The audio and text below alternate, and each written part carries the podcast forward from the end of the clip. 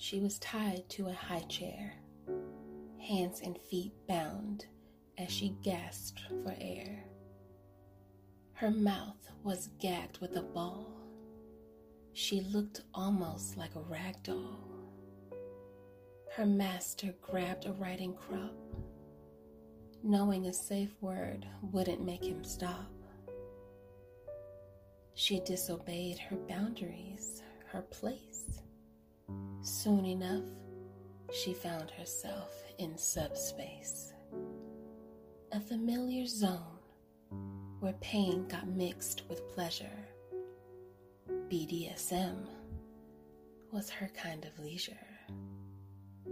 Over and over, she felt the sting of the crop, not knowing where he would stop.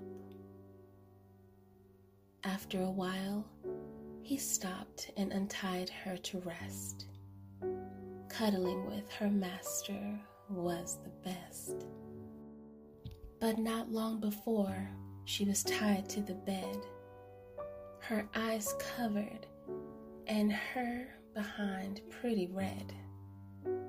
A vibrator to pleasure her zone. Struggle as she moaned and groaned. She started to beg for ejaculation.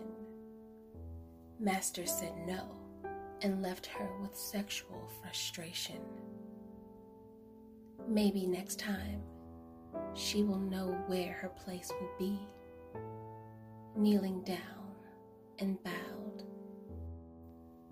Thank you, Master, she said with impish glee.